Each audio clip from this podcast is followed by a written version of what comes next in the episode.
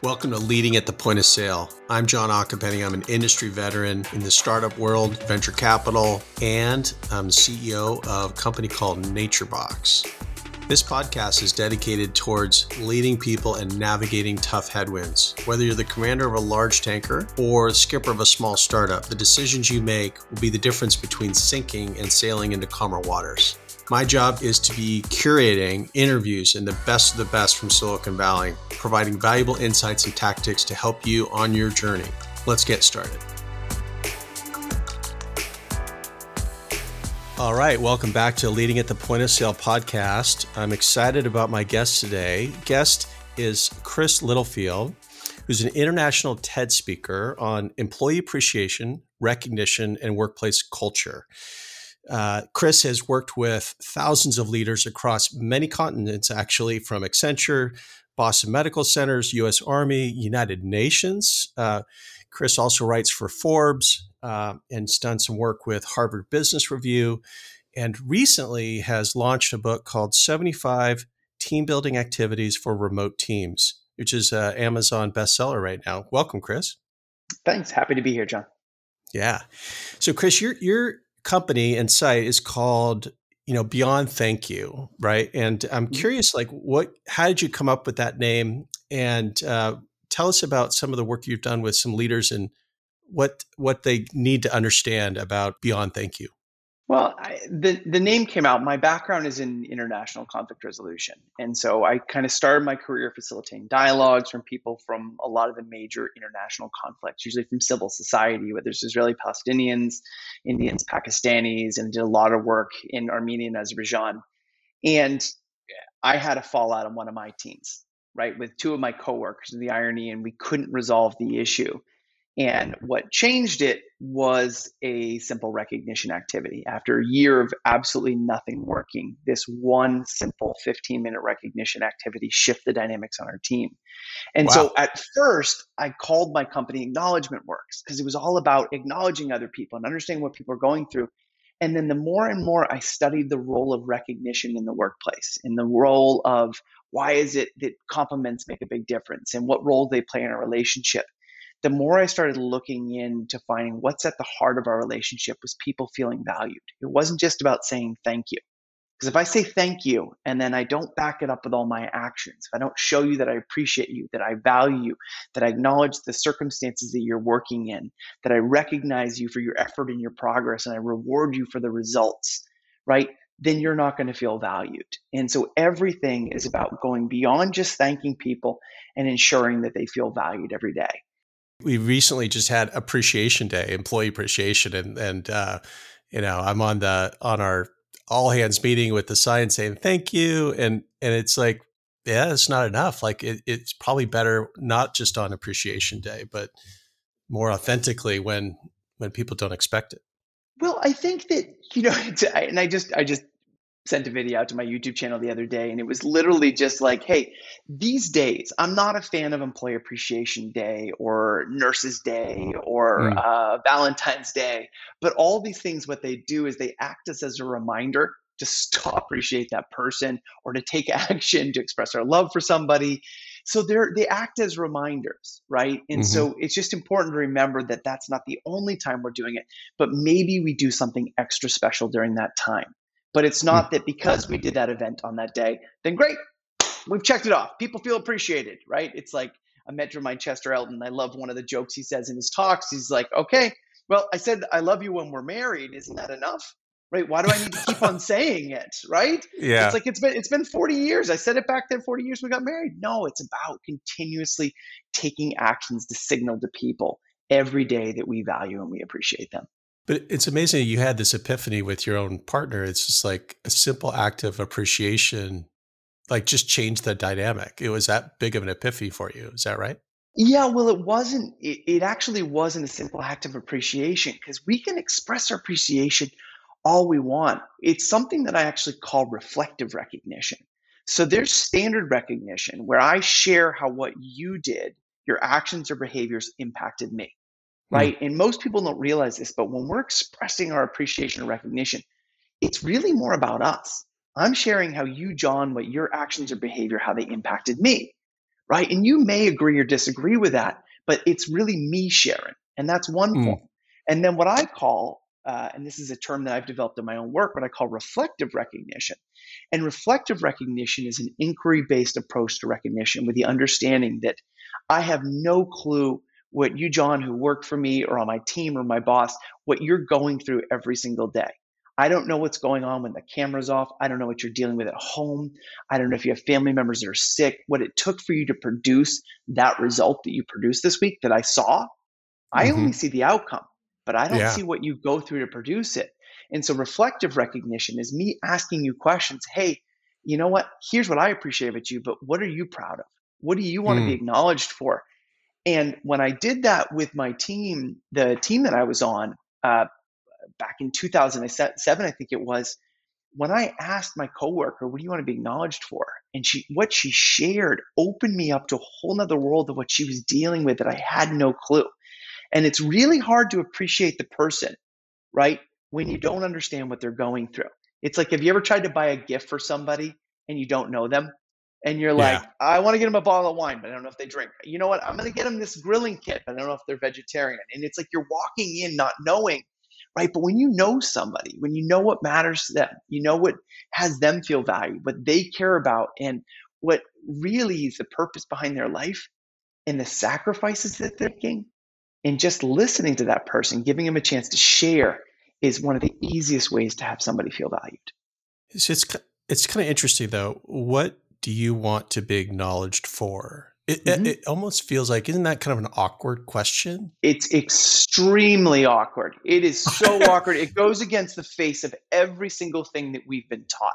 It goes right. against what we've been taught about humility. It goes against what we've been taught about um, uh, being humble, humility. Uh, don't talk about yourself. I'm from New England.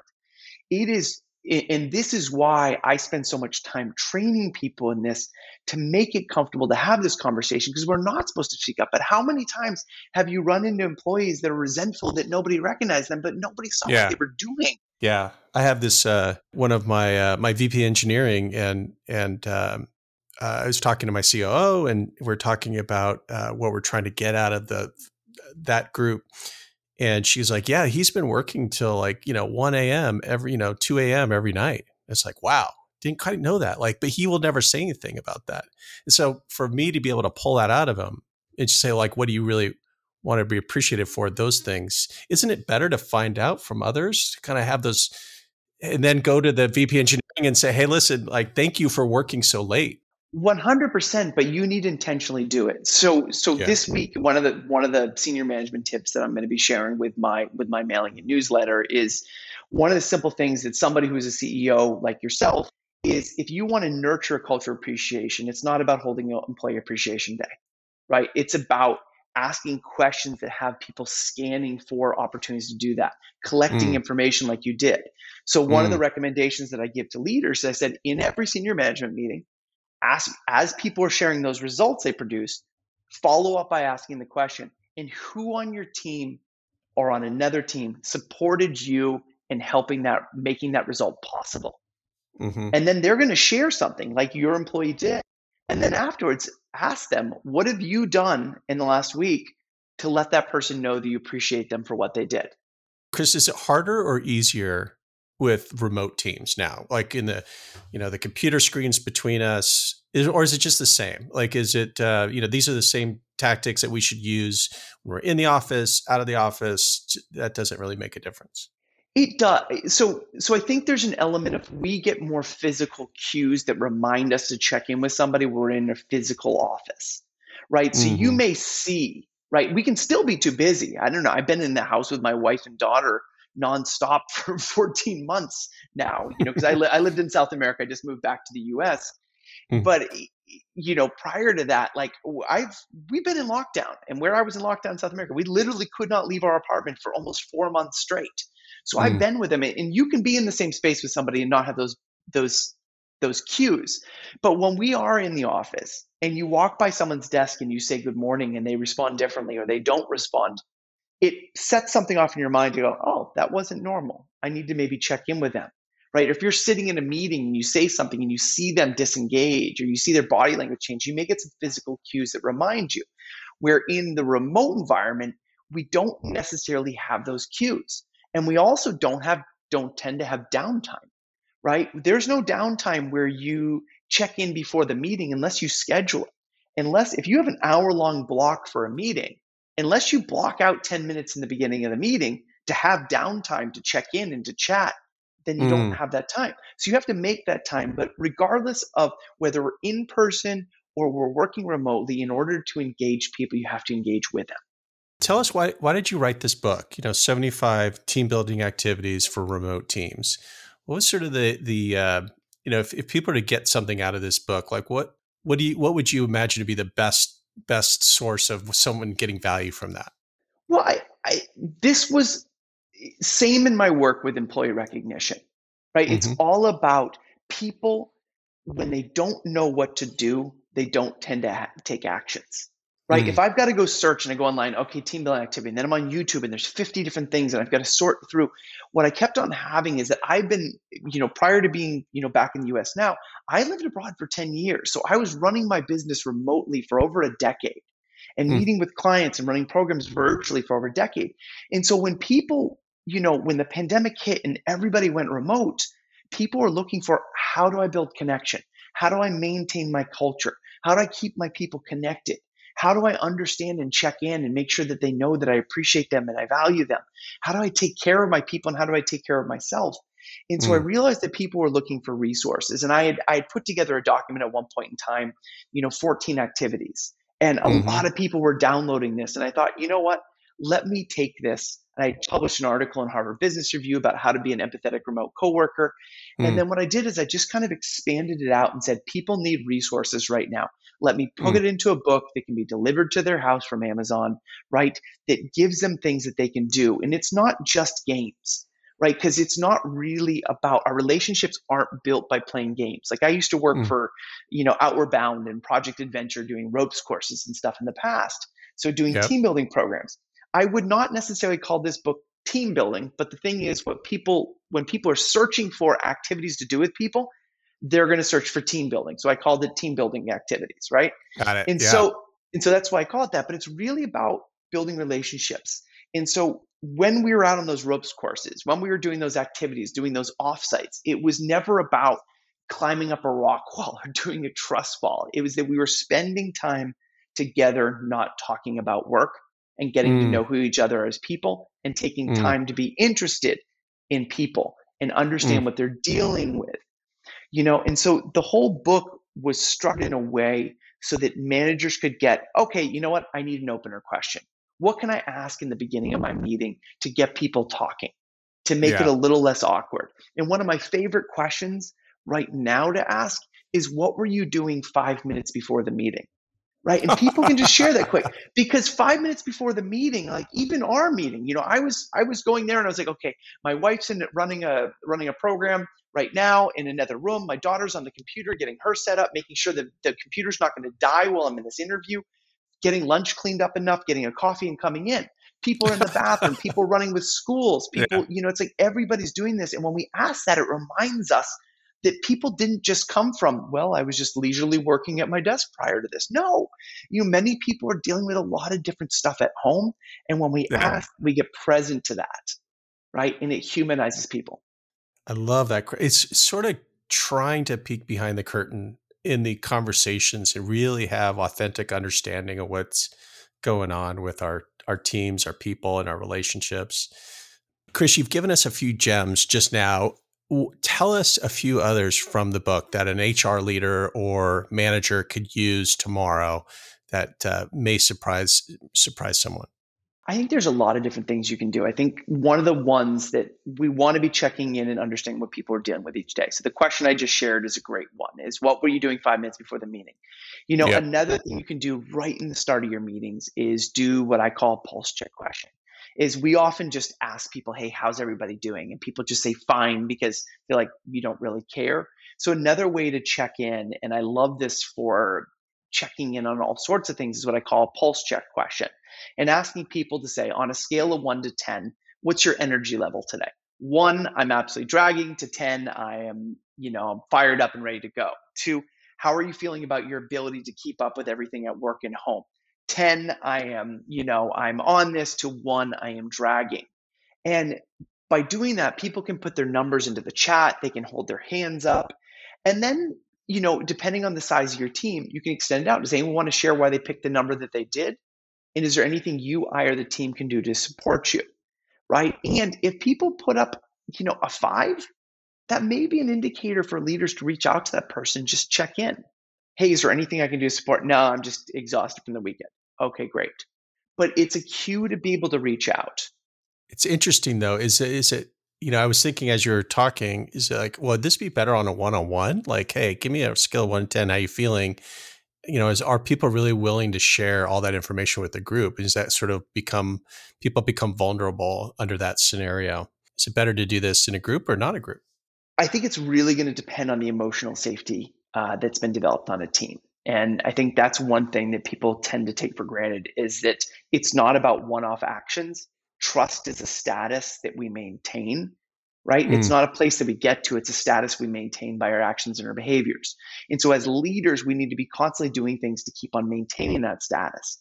You know, one of the things I have it on my site is I have a, a quick 10 question assessment to kind of check mm. the emotional safety on our team that asks them different yeah. questions. And it's a really easy thing to be able to use to do a pulse of where you're at. So depending on where you're at with the team, yes, ones, it's great to use those pulse checks there because people often don't know if you ask, hey, how are you doing? because I don't know how the hell I'm doing most of the time. But if I ask you what scale you're on and say, I'm a five, and then you go, why'd you pick that? You can then work out and explain that. So it's great as a one on one. And some people, that's a safe way for a lot of people to check in. You're not forcing people I'm like, well, John, you said you're a three today. Let's let's talk about it. No, you're not going to follow up there. You never force yeah. anybody to share or talk about it.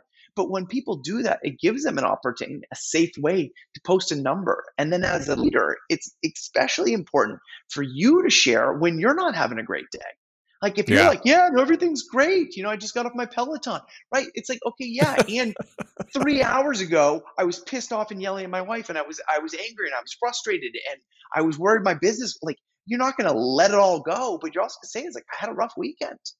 Yeah, right now we need to be sharing with people that we're not perfect because it gives them permission to not be perfect. And so I think that you can use that all the time in in one-on-ones, in large groups, but it's a way to kind of slowly step out into a slightly more emotionally risky place, but to also check in and show that I care to ask how you're doing. So another yeah. act another activity that I think is really popular and is a fun, really quick game which is if you ever played Have You Ever before, right? Which is the game where you ask a question, Have you ever done this? And if people have done that, then they raise their hand. So one of the things I love about virtual meetings is you people can quickly turn their camera on and off, and it's a really fun visual. And so what I'll do in some of my programs or retreats or team building programs for organizations is I'll say, okay, everybody turn your camera off. And then I say, I'm going to ask questions, and if it's true for you, turn your camera on. And I'll ask mm. questions like um, if you've ever hid things uh, behind the camera to make your office look cleaner than it actually is, turn your camera on. And then all the people will turn their camera on. They'll be laughing because everybody's hiding something. I did it. You know, my yeah. daughter's virtual school, we're not, this isn't on video, but my daughter's virtual school has been slid down the countertop. And I know where the line is that you can see on my camera because everything's on the other side of it or yeah. other questions that other questions in the book i have a list of like 10 different questions you do like have you ever completely forgotten about a meeting until someone called to ask you are you going to join the call? And you're like yeah yeah yeah. And no i was just getting a coffee. And then you hop on the call and play it off like you knew. Or have yeah. you ever com- you know completely stopped paying attention on a call? Someone asked you a question and you answered the question and got away with it. Right?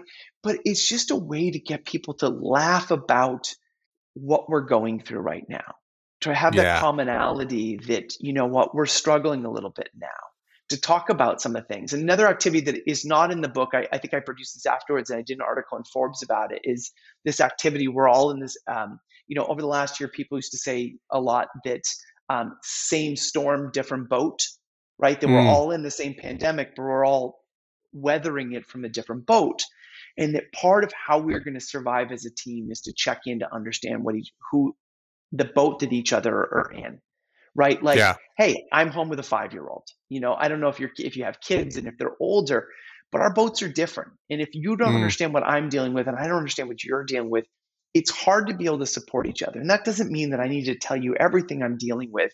But if I can understand, hey, you know what? I'm not going to be responding to emails probably before two o'clock because my wife is working in the morning and I'm with my daughter. And then at two, yeah. This is my schedule. So it's understanding each other's schedules, understanding what each other are dealing with, understanding what support looks like. And for everybody moving forward, also, hey, what are your thoughts moving forward as we start to see people get vaccinated?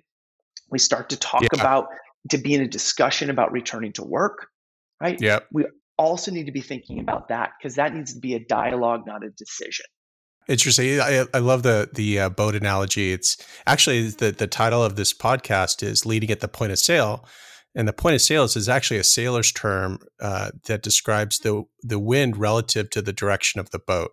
So all of us have different headwinds that are facing us, and how do we all tackle those uh, as companies, as people, as family? It's kind of interesting, and and the, and the really so transitioning to this, we are you know in the middle of vaccine uh, distribution, people are starting to see the light at the end of the tunnel and possibly getting back to to uh, to the office.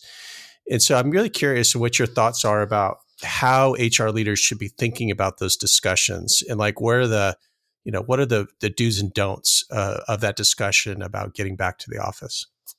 I, I think that the, the most obvious don't is don't make a decision that doesn't involve your employees. And I think that's the easiest one. And that's a universal don't, right? In in huh. most cases.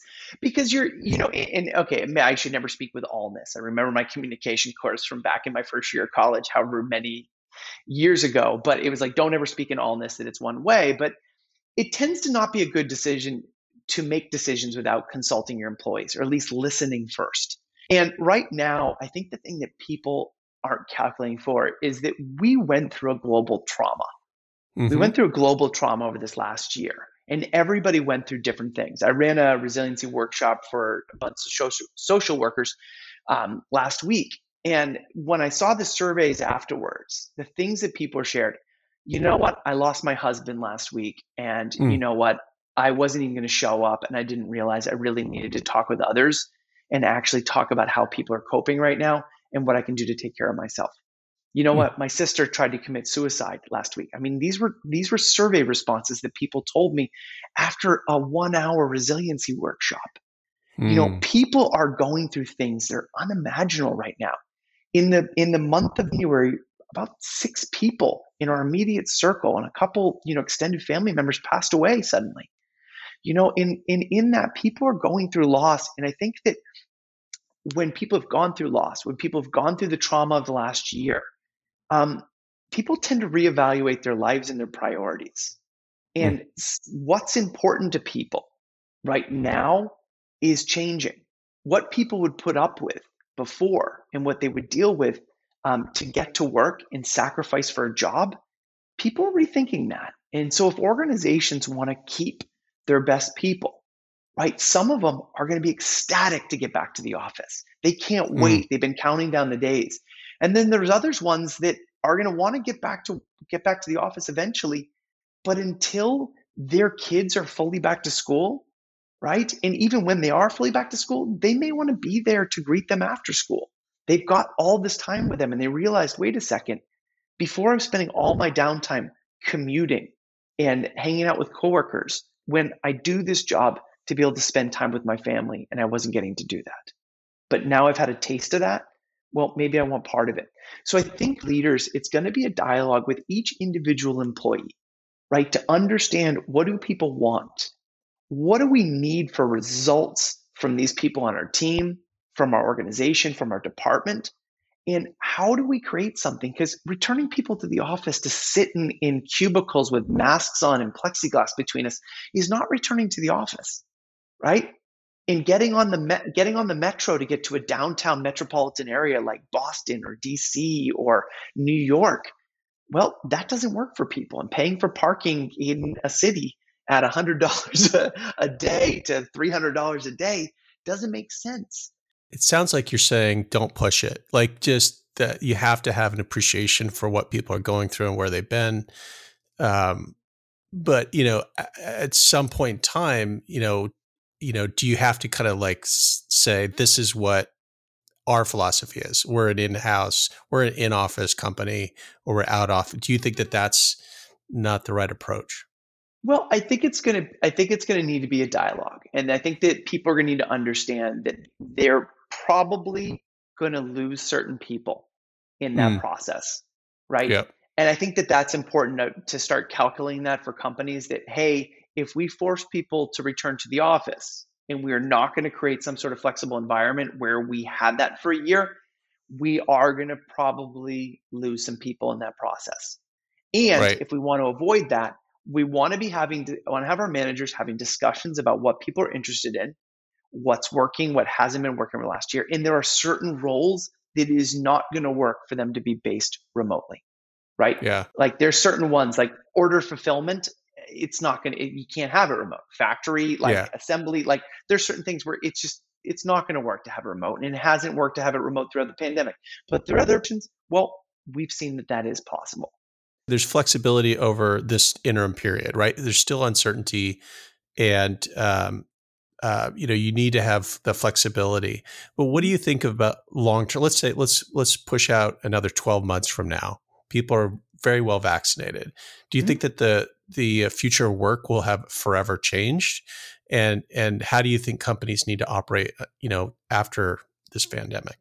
I think I think work will forever be changed in the same way everything's forever changed, right? Like, so we're going to go through. Are we going to go back to a time where we don't have cell phones? Probably not they're there. There's going to be some form of communication. There's going to be some form of social interaction via devices. That that's there.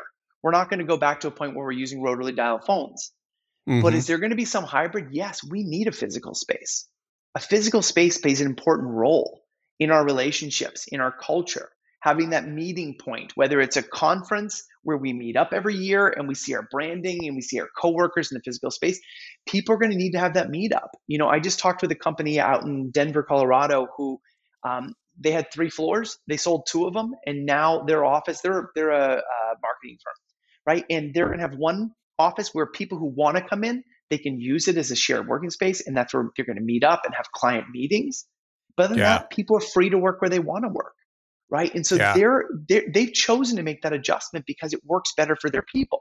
Other people that hey, we want to be in the office, we we do our best thinking, but I think it's going to be really important because one thing I've watched specifically older leaders who really are dying go back to how things were, mm-hmm. um, really need to push themselves out of their comfort zone to consider is how things were going to serve my people to allow us to serve our customers?